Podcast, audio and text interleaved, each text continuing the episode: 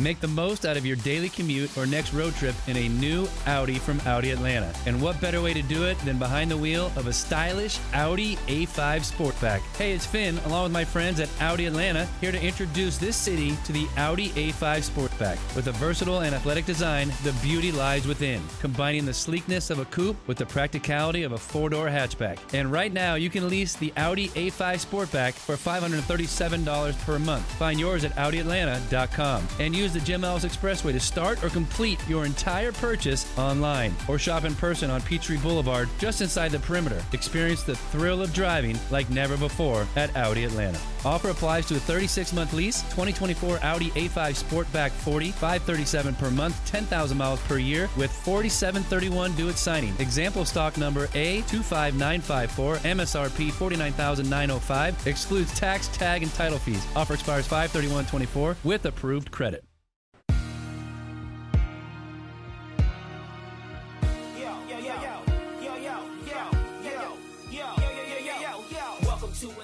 All right, everybody, welcome to this week's edition of Welcome to Matlanta. I would be Matt or Matlanta. I didn't give myself the nickname, I earned the nickname.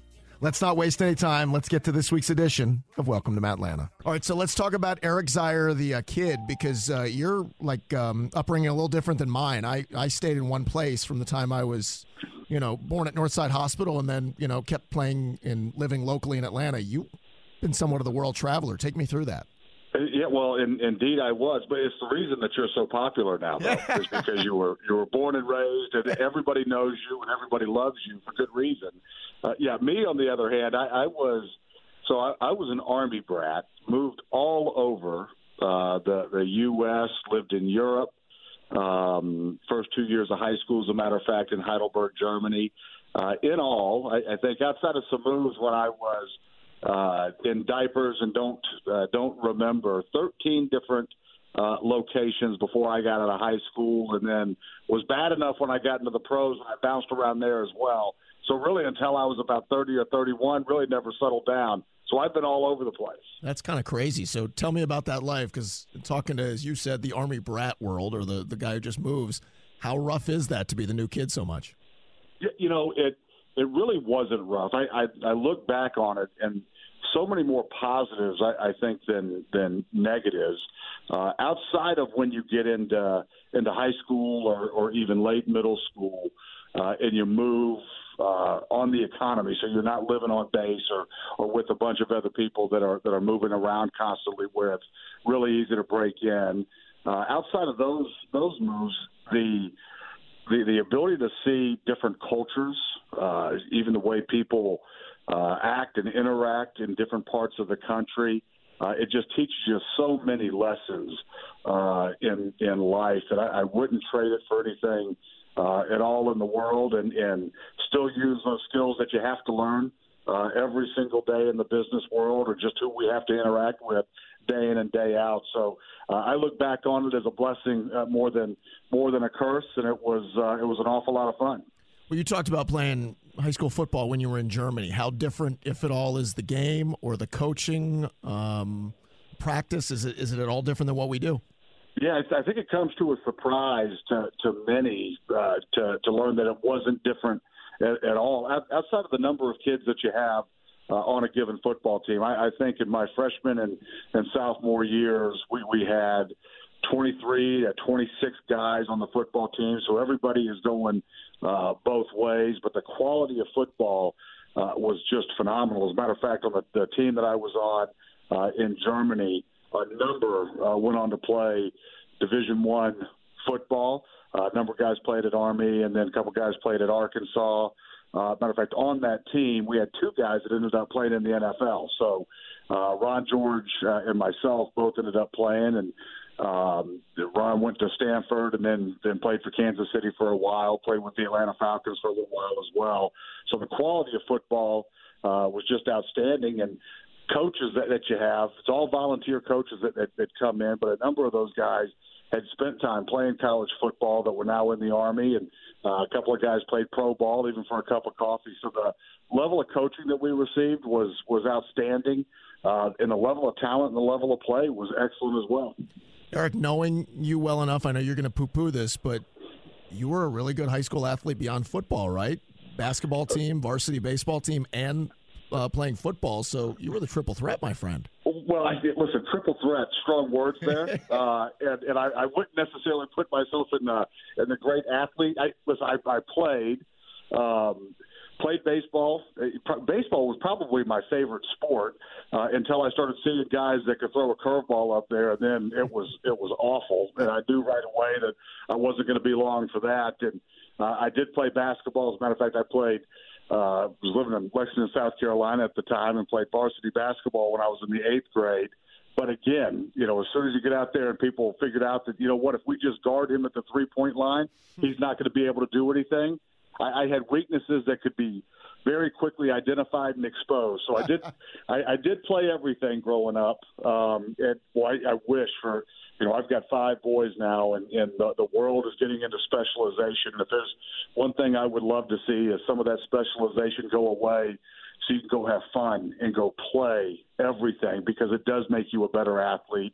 Uh, and just it keeps you healthier, it keeps you stronger because you develop different muscles for everything that you do. So I did it all growing up. Uh, wish that that kids today could could have an opportunity to do that more because it's just going more and more towards you pick a sport when you're six or seven when you have no idea how you're going to develop or what it's going to look like down the road for you and you know kids get locked into just doing one thing and you know so many times you see those kids burn out so that the ability to play it all if there's any encouragement i could give is let your kids go do it uh, definitely what I did and wouldn't trade it for anything in the world.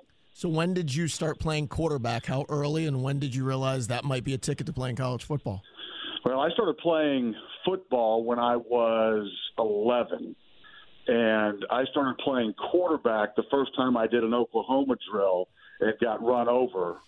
so if I was going to play football, I, I knew I wasn't tough enough to play any position outside of quarterback. So that's what I did really from the jump. Played a little bit of defense, but again was um, not fast enough or, or instinctive enough, I guess, in the defensive secondary to do uh, any good for our team. So I, I got locked into playing quarterback. Um, well, I guess right off the bat, my first year I played, I played quarterback and uh, did it every single year uh, up until I finished playing. So you're at uh, Marietta, and, and I don't want to make this about me at all, but I, I remember being 13 years old and hearing about this kid because that's when you really start to like pay attention to things like this. Right. At Marietta, this kid named Eric Zeier, who's, I mean, he's the cat's meow. He's the next great quarterback. Who knows where he's going to go? I want to know from your side, what was the recruitment like? How many schools? How crazy was the whole process?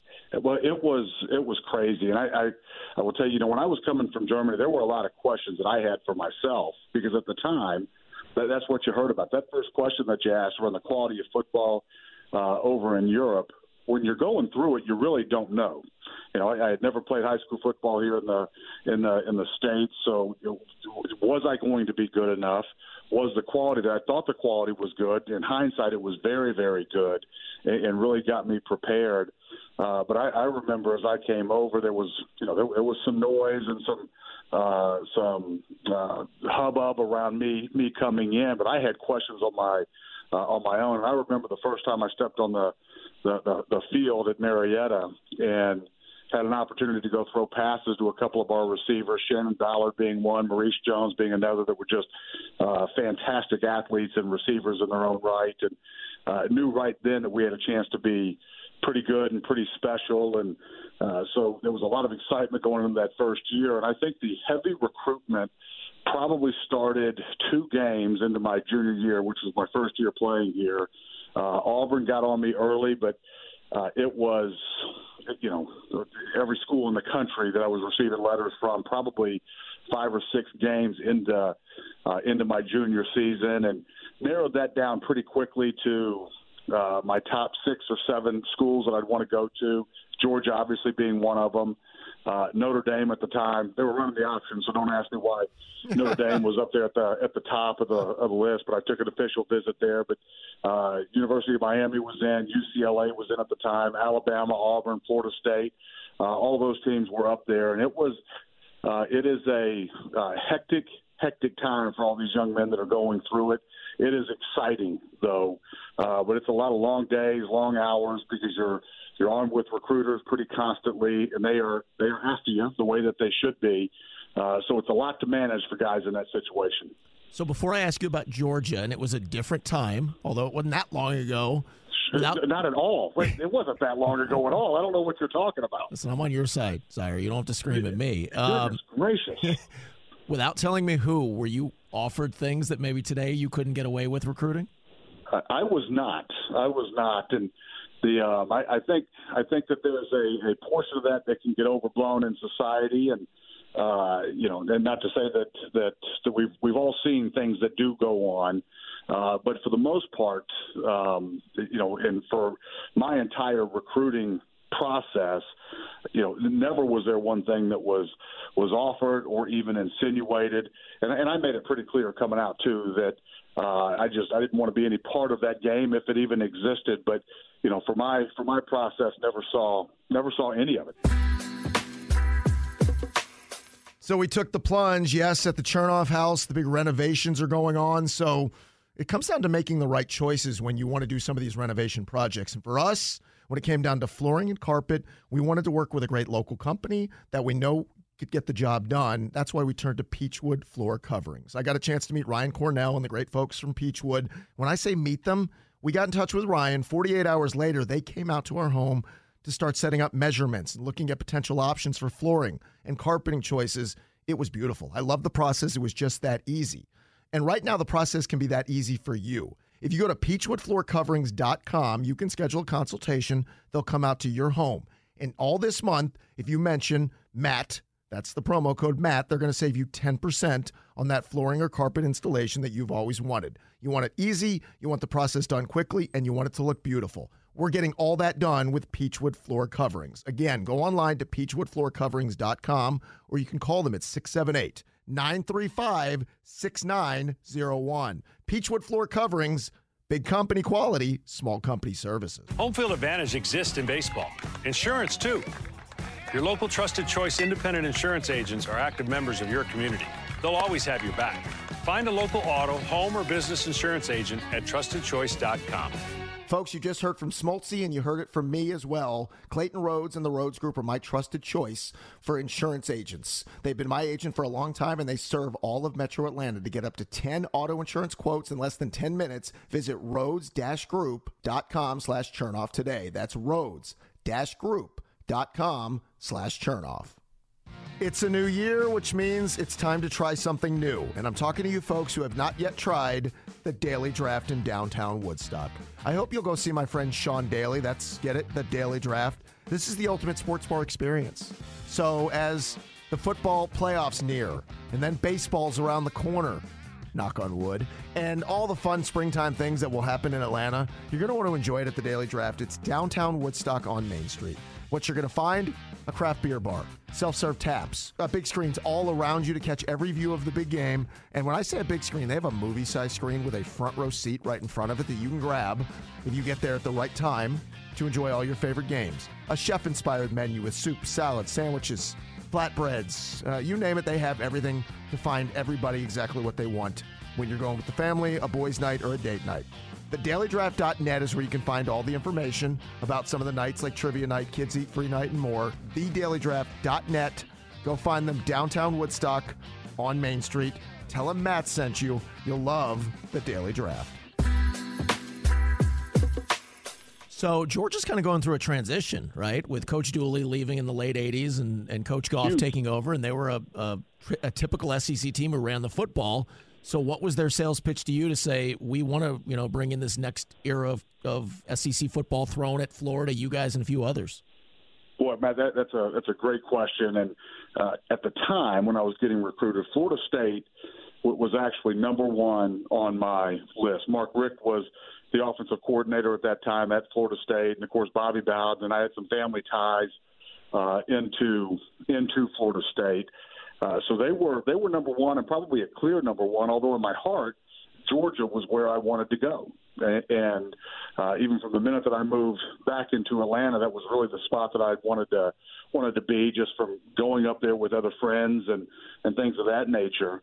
Uh, but they were Georgia was was number two, maybe even number three on the list as I was uh, starting the the recruiting process.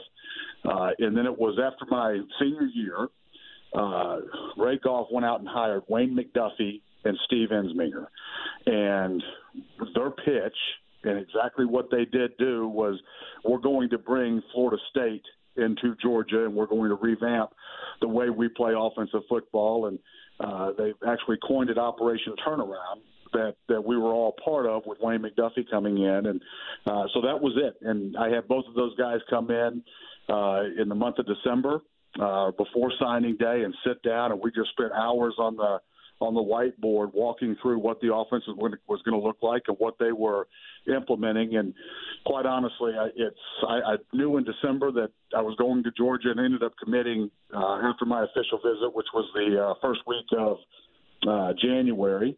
And, and as soon as I got done with that that visit, uh, I called Coach Goff up that Sunday, I guess, and said, "I'm in. Let's go." And then ended up going to school a couple of days uh, after that, immediately following my commitment. But uh, as soon as I sat down with Wayne McDuffie and Steve Ensminger, I knew at that moment that this was this was going to be home. It's where I wanted to go. They were bringing the offense in, and we had some amazing talent on the offensive side of the ball that was already there. So it made made the decision easy for sure. So uh, my memory plays tricks on me on this, but you came in, and I want to say Greg Talley might have been the starting quarterback before you finally took over mid-season, six, seven games in. Is that how it played out? That, that is, that's exactly what it was. Greg and I were actually named co-starters. Uh, so Greg started, and, and I think it was five games into the year. He started the first five games, and I would come in and in relief. And then uh, Ole Miss was actually the first game that I started. It was on the road, uh, playing at Ole Miss, and, and Ole Miss had a had a solid football team, but uh, one that we matched up very well against. So I think there was a comfort level in uh, getting me as a as a freshman, true freshman, into the game as uh, in my first start. There was a comfort level there, but uh, you're you're spot on for the first five or six games of that year. I think it may have even been five games of that year. Greg and I split time where Greg would start and I would come in and relief uh, for whatever period of time that was, and. and you know, first three or four games, I think we were splitting time pretty equally, and then started to get weighted a little bit more, where I was playing the majority of the football game, although not not starting. How overwhelming, or how different, or maybe not? I don't know. How how fast does it move when you're the freshman quarterback, even playing in in relief, or as you said, co-starting? It it, it moves fast. Uh, the uh, you know, and every jump that you make, it's not necessarily the size of the the guys, which obviously is a big jump uh, at every level it's the speed of the game that you have to catch up to, and you really don't know if you can play at it and process all the information that you have to process uh, when everybody is a, a top athlete. And, and the jump is, is almost identical, probably a little bit more going from the college level to the pro level, uh, where the, the speed, especially the speed of the, the interior linemen and the linebackers, it is just a different world and it is a big jump. And uh, you know, fortunately for me, when I went to school early, graduated high school early and got on campus, I, I was able to get through a lot of that uh, in spring ball, where it was overwhelming how quick and how fast the, the game was moving. Once you get in and you learn that you can go play the game and you make a couple of throws into tight windows and uh, it, uh, the more film study you do, you can slow the game down, which is what happens uh, as you get in your in your play but the, the first time you step onto the field, it is moving at light speed. So you guys went nine and three in that 1991 season, your That's freshman right. season. That's the, right. The next season is still one, and I know for Georgia fans, there's probably three or four seasons every fan base can pick out of and said, "Wow, what could have been." So that season, you guys were 10 and two with this unbelievable offensive talent that I want you to go through, but it was a three point loss early to Tennessee, I think, in week two, and then maybe a two point loss to Florida. Is that one of the seasons that you'll look back on and say, "Gosh, how close we were"? Without without question, without question, we, we were amazingly talented. Um, you know, just to rattle off some of the names on the offensive side of the of the ball, we had Mack Strong was there that played with Seattle for you know 10, 12, 13 years. Garrison Hearst was on was on that team and just had a remarkable season. Terrell Davis was on that on that football team. Uh, you had receivers and uh, Andre Hastings and Brice Hunter was coming up, and uh, you know I'm going to leave a number of people out here, but we had a, a stout offensive line. Nothing in, in comparison to to what Georgia's put together now on the uh, on the offensive line, but uh, talented nonetheless with Bernard Williams, who was a, a first round pick, and just a number of guys that were in there. So across the board, uh, just remarkably talented. We had great senior leadership uh, on that on that football team. Had a ton of momentum behind us uh, as as well. In the two games that we lost, I, I, I will tell you, we, we did. Um, if you go back and play those games ten times, we probably win eight of them. It's just what could go wrong did in those games. Uh, against Tennessee early in the year when we lost by three, I think we had five turnovers uh, in that football game. We were driving to win the game at the end of the game and uh, cost it up again. And then uh, Florida, we scored early, and Florida went on a big run and, and stunned us a little bit. Uh, but after that, we were just uh, making a constant march, getting back into the football game, and and, and just ran out of time. But uh, that is the the one year, at least in the four that I that I played there personally, that that we had a team that without question could have been in contention to win a national championship and a couple of breaks uh, one way or the other, or, or back over to our side, uh, it would have been a, a tremendously different story uh, in in how that that season panned out. Still a good season, no question, uh, but one that um, that probably should have been uh, playing for the SEC championship and in the national title conversation. And I know for somebody listening to this who's 25 or 30, who right now sees Tennessee just lost and Florida trying to rebuild, Explain to these folks just how good and the run that we saw Florida go on with Spurrier and Tennessee was about to really embark from early 90s through the end of Phil Fulmer's era. I mean, that was a beast of an SEC East when it was built. Yeah, it, it really was. I, I would almost, if you want to draw comparisons, and, and uh, it's not going to quite be this, but that, that Florida run that, that the Gators went on, uh, I, I would I would liken them to Alabama, not on the same level of as Alabama with what they've done under Saban, uh, but but that's how dominant they were, especially in the East. Now it wasn't quite the same on the national on a national scale, and uh, of course the the college system was set up differently then. I think under the same kind of scenarios, that Florida team could go out and beat anybody at any given time. Although there was some more parity with Florida State at the time that the Gators had to play year in and year out, but. Uh, the Gators dominated the SEC, no different than the way Alabama has dominated. Uh, and I would put Tennessee really in the category at that time when I was there uh, as, as to where Georgia is right now, right on the brink of uh, of just being absolutely dominant. They were dominant, but getting dominant to that level where they're going to win national championships and compete for national championships year in and year out those were the two teams within the SEC, and, and Alabama sprinkled in there a little bit in '92 um, that that were just the dominant programs of the of, of the time, without question, in the SEC, but also on the national stage. Uh, they were just bringing in amazing talent. A lot of guys that would go on and play in the pros, and uh, in, in the traditions at both of those schools, no different than Georgia and Alabama and so many schools in the SEC. Uh, that when when they get rolling, they attract talent, and kids want to go play for them, and that's where they were. So, Eric, you guys have a lot of, I'm sure, expectation, like Georgia does every year after a 10 and 2 season. And, and unfortunately, 1993 was a, a 5 and 6 year. What happened?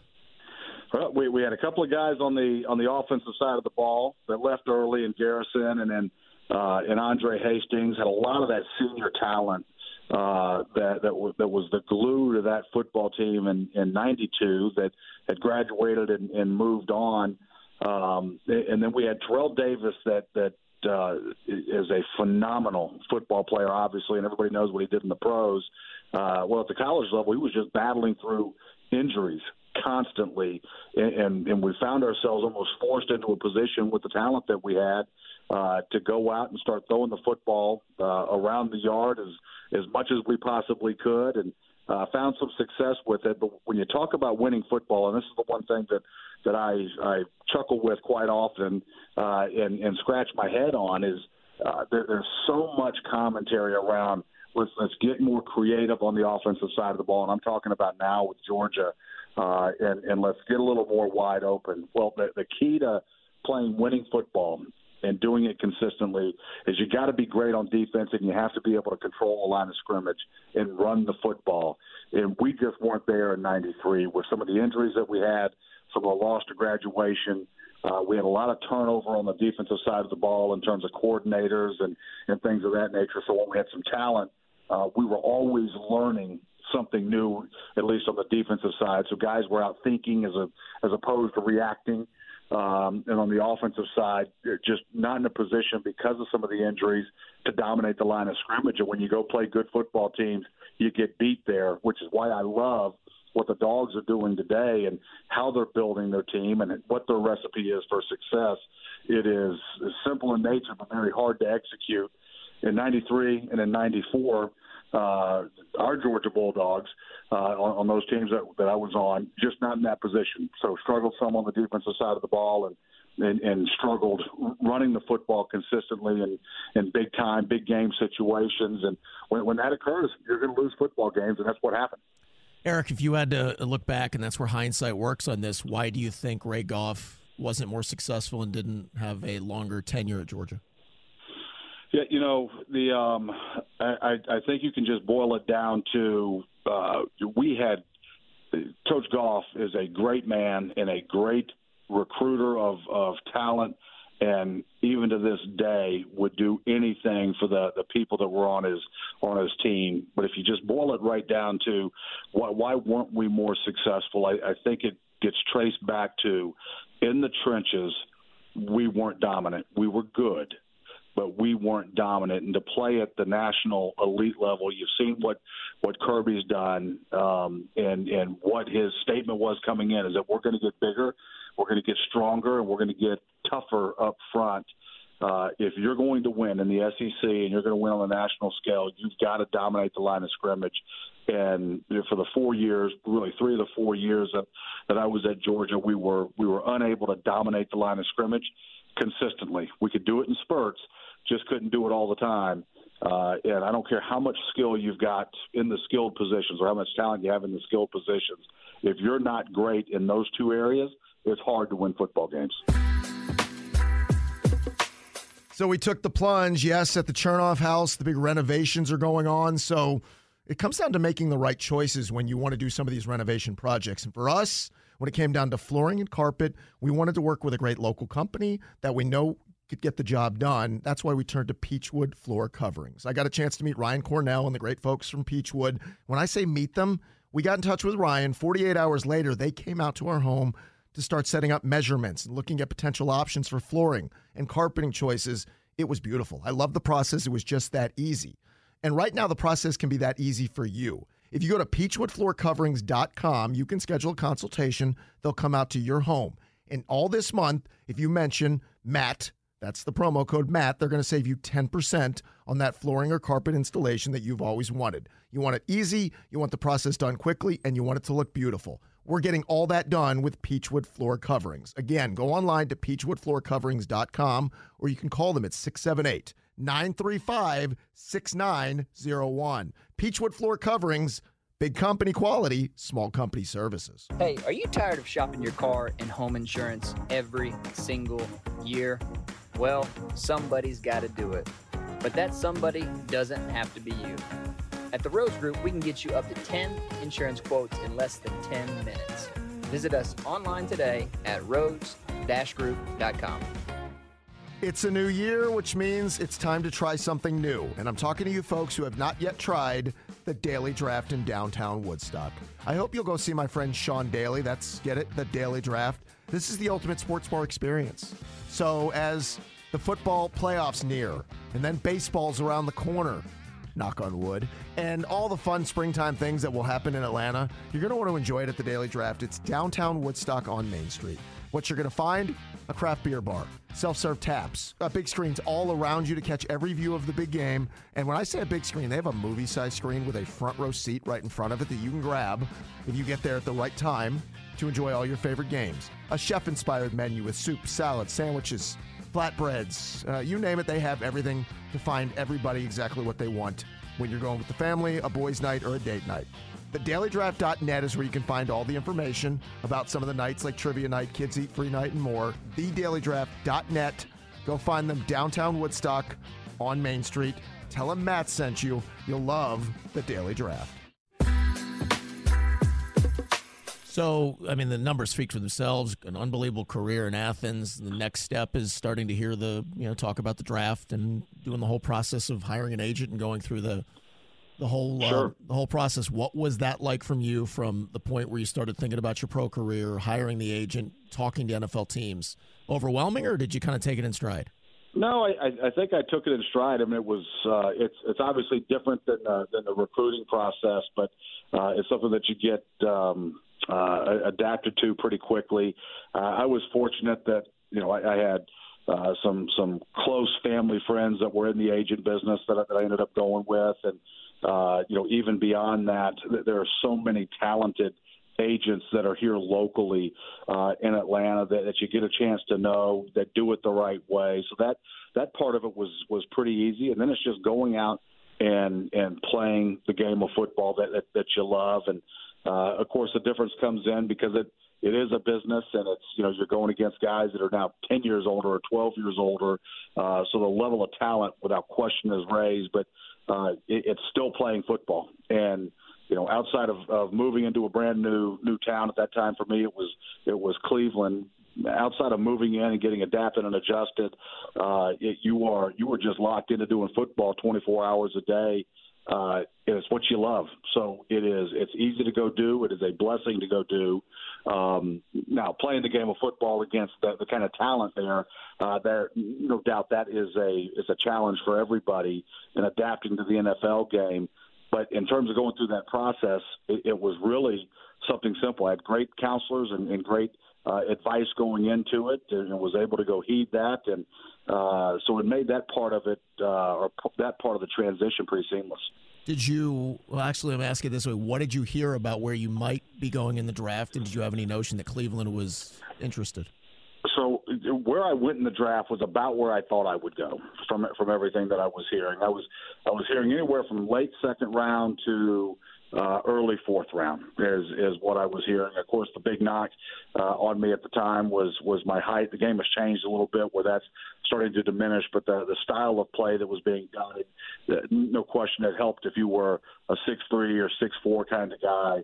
Uh, even today, that that takes hold, but you're seeing more and more of the the college style of offenses getting uh, into the pro game, uh, which is changing that dynamic somewhat. I think the success, the success of uh, Wilson and Drew Brees is is playing into that to some extent.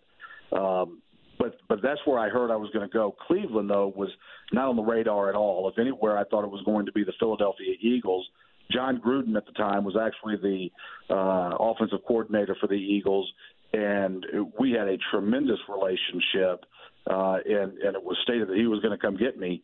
Uh, we just didn't know when that was going to be. Cleveland ended up drafting or, or trading up in the draft uh, and picked me. I'm not sure if it was in front of Philadelphia or not, but if I had to, to place a bet on where I was going to go, it was going to be with Jon Gruden um, at uh, at Philadelphia. Cleveland was super far down the list. The workout that I had on campus for Cleveland, uh, it was a day. This is probably why they drafted me. It was a it was a day. The weather was miserable. It was about 20 degrees, and I was on the turf, the old turf field uh, there in Athens, uh, and the, the balls were frozen. It was freezing cold. It was rainy, and had a decent workout for him, but not a great one. And really, afterwards, I thought there's no way that that Cleveland's going to draft me after that. Uh, and sure enough, they picked me and uh, had a chance to go up there and, and spend one year with Belichick, but before the whole transition took place, with a where the team moved and they replaced Belichick.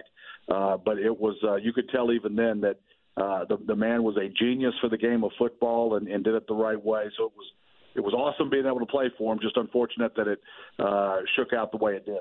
Yeah, well, tell me about that. I mean, uh, whether the phone call or the first meeting playing for Belichick, what was that like? How intense was he? And Eric, remind our listeners that that was like an all-star staff around him in Cleveland, correct? It, it was unbelievable. The, the the the kind of talent.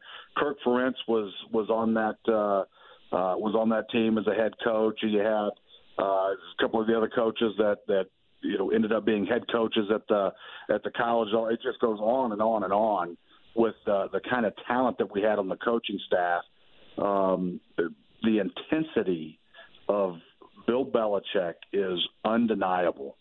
It is from the minute that you step into his organization, he's got a very uh, distinct way around how he wants to run a program and what he expects. And if you get out of line at all, you're just not going to be a part of what he's trying to build. And I think it just it, it goes to all the success he's had at at New England, all the guys that he's able to bring in and almost reform their careers or, or reestablish their careers. He's got a clear idea on how he wants to use you. Uh, he, he relies on you being a football player, not just being a specialist at a, at a position. Uh, and he expects you to be selfless, and, and that's exactly the way he runs it. It is very hardcore. It is no nonsense. You were there to to be the best football player you can be. He demands it, and he gets it out of you. It's worth mentioning too. Michael Lombardi was in that front office, and Ozzie right. Newsome, and Thomas Dimitroff was coming through there, and it was just know, they, they had a who's who. So that year before you came in, they were a, a double-digit win team, and there were Super Bowl discussions with Cleveland. So tell me about the expectation when you got there, and just about the experience. What was Cleveland like for you coming from Athens and coming from Marietta, Georgia?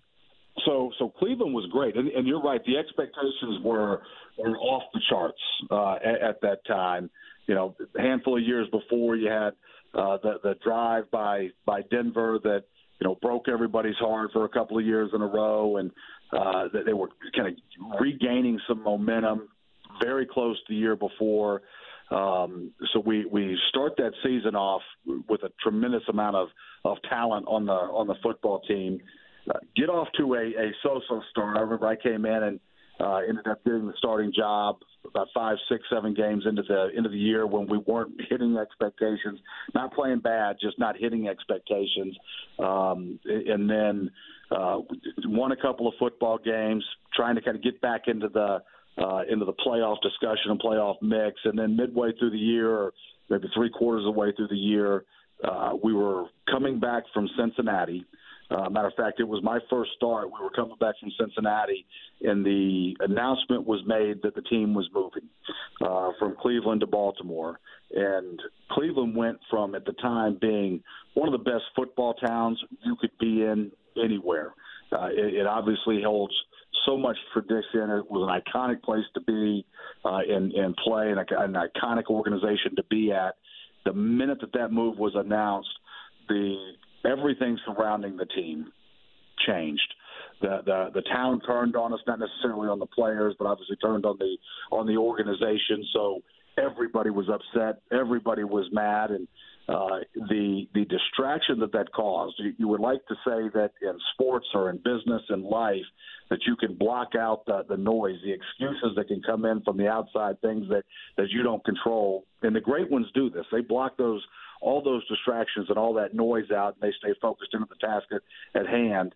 But there was there was so much or so many questions that surrounded where we were going to go, how were we going to make the transition. Now, who was going to be our head coach as as we get this fresh start and, and new start, and guys on the team with kids were thinking about moving their kids and having to sell homes, and it the, the distraction that it created really just crumbled the football team, and uh, it was unfortunate because if if that group, that team would have stayed together, uh, I don't think there's any question that given time, that could have been a team that, that could have been in the Super Bowl conversations and uh, playing for them and winning them. Uh, but as it turned out, the, the so much of that uh, noise around the program, it, it just got us got into us internally and and crumbled the football team, and and we struggled there and struggled even in Baltimore, really to get back up to the level that the talent in the team should have been playing at. Did you hear rumblings before the announcement was made, or how much talk was leading up to it? There was there wasn't a whole lot of talk. There were some rumblings that were taking place, uh, but up until the actual announcement that that was made, the, the team did a good job of keeping that blocked out and and not even focused on it, not worrying about it. So when the when the the news actually hit, it was a shock, and I think everybody thought it was going to blow over, and uh, Art Modell was going to get what he wanted, and we were going to we were going to stay in Cleveland, and, and it was going to be business as usual. Uh, so the, the the there were rumblings there, but there by by no means was there any inclination that the move was actually going to happen. So when it did happen, uh, that's when the chaos uh, ensued, and, and it's um, again just unfortunate it rolled out the way that it uh, that, that it did. We were fortunate to go to a great a great city in Baltimore that welcomed us with open arms, but it was a it was a tough move for a lot of guys on that football team. So then you, you, know, you played for a few seasons in Baltimore, but you, boy, you were so close. I mean, you leave in '98, they win the Super Bowl just two seasons later. I mean, is that a, a bittersweet thing for you, or are you kind of understanding just how the business is and it didn't really sort of bother you when you moved to Tampa? Well, the same thing happened in Tampa too. Is, is a couple of years after I left, uh, uh, Tampa went went on to win the Super Bowl, and while I was at Tampa, we were you know a couple of plays away from getting to the Super Bowl. So so had, had some some very very good teams, and you could tell, especially in Baltimore, the the talent that we were drafting and, and bringing in, we were building a a juggernaut, and uh, had a coaching change there. Ted Marchibroda was the coach, and uh, the uh, so after that coaching change was was made. Uh, there were a few moves that were made. I ended up getting traded to, to Tampa and, and never really looked back on it. There's so much movement in the NFL uh, that, that you don't look back on it with any kind of, of bitterness. Uh, because I actually got traded into a situation where we were a hair away from getting to the Super Bowl uh, in Tampa, so got traded into a into a good position. Um, but it was it, it was actually neat to see because so many of those guys that uh, I had cut my teeth in the NFL with uh, were still on that team. So you're more happy for them and the accomplishments that they made than you are bitter about uh, any any anything personal. Um, so good to see. It would have been great to be on those teams, but I'll tell you, we had opportunities where I was uh, and got close. Uh, got close a couple of times. So look back on that with, with nothing but fond memories. So after Tampa in 2000, you're what 28 or 29 years old. What was that's right? Yeah, what was going on around the league? Were there calls coming in, or nothing that, that appealed, or how does it work out where you don't play the next season?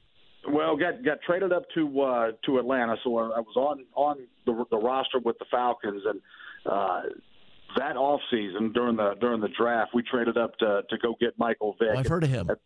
Yeah, I have too, and you know, I knew. Obviously, I should have known as soon as he got drafted. I really knew I was in trouble when in the off season we were running 40s next to each other, and he finished with his 40, and I was still halfway done with mine.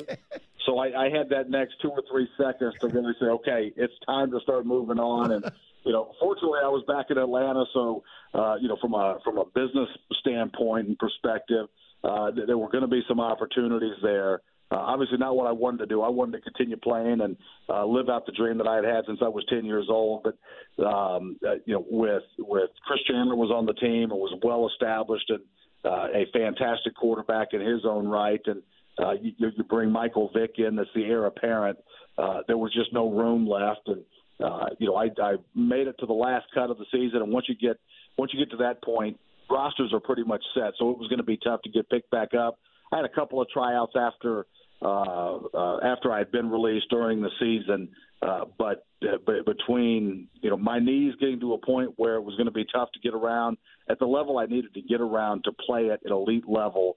Uh, between between that and you know a handful of other things that were that were taking place with new talent coming into the league and uh, you, you name it, it uh, the writing was on the wall, and I never wanted to be one to to hold on to the detriment of of my family and those around me uh, and was able to move into the into the business world here in Atlanta uh, after that. So the uh, it was it was time. It was clear cut uh, when when the league said you're out. Uh, it was it didn't take a genius to see that you know, this, this is the time. It was a great run. Wish it could have been a little bit better. Uh, didn't quite accomplish what I wanted to accomplish uh, at that uh, at the pro level, but wouldn't trade the journey for anything in the world. You tried the Arena League for a minute, and I remember we were actually covering games when you were uh, trying to see if that would work for the Georgia Force. That was just a, I mean, that's culture shock for a guy who's played quote traditional football, right? It, it was. It was a completely different game. I, you know, when I when I went in to go go do it, it really was a bridge to just to keep playing the game and and and and make my way back into the NFL and uh, the game is 100% different. It is uh, it is a you're still throwing a football around, but it is a completely different completely different game, and uh, that really goes back to the comment that I just made. I, I, I knew that my my time was uh, over, and it was time to move on to the next chapter of my life, and.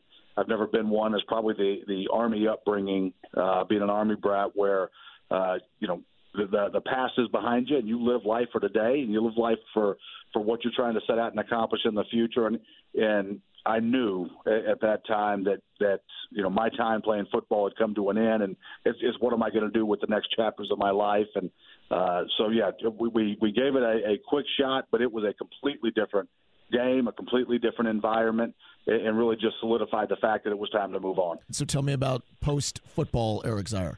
Uh, so post football is uh, is very similar to, uh, to to who I am and and uh, what I did when I was was playing the game. It's a you know my my approach to to life, to business, to everything really uh, hasn't changed at at all. It's just what I go do is different, and uh, I've been in the mortgage business since uh, since I got retired from playing football, and blessed and fortunate to to do that on a daily basis. And got the call in 2007 actually, uh, as Larry Munson, the great Larry Munson.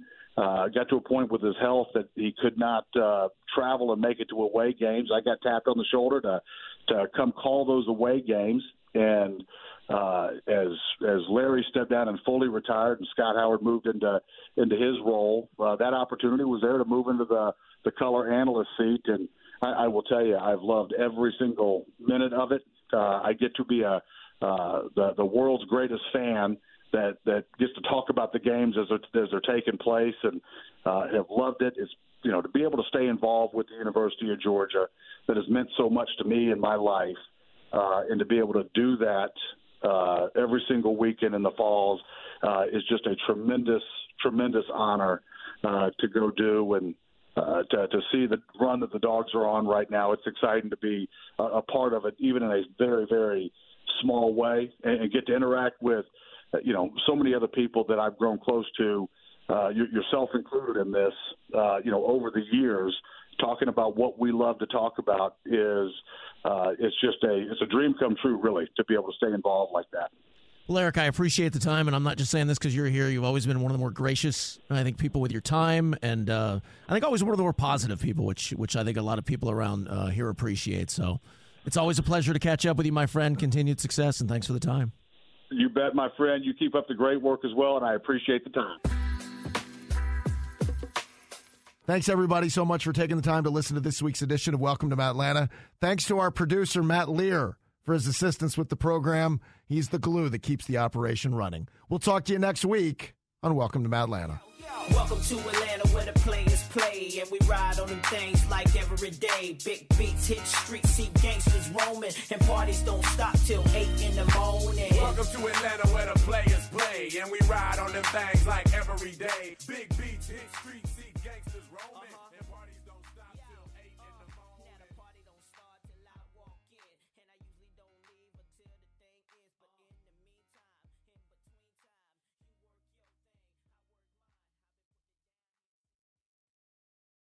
Make the most out of your daily commute or next road trip in a new Audi from Audi Atlanta. And what better way to do it than behind the wheel of a stylish Audi A5 Sportback? Hey, it's Finn, along with my friends at Audi Atlanta, here to introduce this city to the Audi A5 Sportback. With a versatile and athletic design, the beauty lies within, combining the sleekness of a coupe with the practicality of a four door hatchback. And right now, you can lease the Audi A5 Sportback for $537 per month. Find yours at AudiAtlanta.com and use the Jim Ellis Expressway to start or complete your entire purchase online or shop in person on Peachtree Boulevard just inside the perimeter. Experience the thrill of driving like never before at Audi Atlanta. Offer applies to a 36 month lease, 2024 Audi A5 Sportback 40, 537 per month, 10,000 miles per year with 4731 due at signing. Example stock number A25954, MSRP 49905, excludes tax, tag, and title fees. Offer expires 53124 with approved credit. The winningest team in baseball also has the most saves, and people who save the most money are winners. So start earning saves by investing in worthy bonds for only $10 each. These bonds earn a fixed 7% APY, and there's no fees, penalties, or minimum balance required, and they can be redeemed whenever you like. You can even round up everyday purchases to buy additional bonds. Go to worthybonds.com backslash save. That's worthybonds.com backslash save and save and win. Camp Margaritaville RV Resort, where you can just breathe in and breathe out. or move. There's biking, boating, arcade games, hiking, nearby golfing. Or fly through the new Fins Up Water Park. Thrills, chills, twists, and turns. This could be you. Camp Margaritaville at Lanier Islands, an easy one hour drive from Atlanta. Book your stay today at campmargaritaville.lanierislands.com.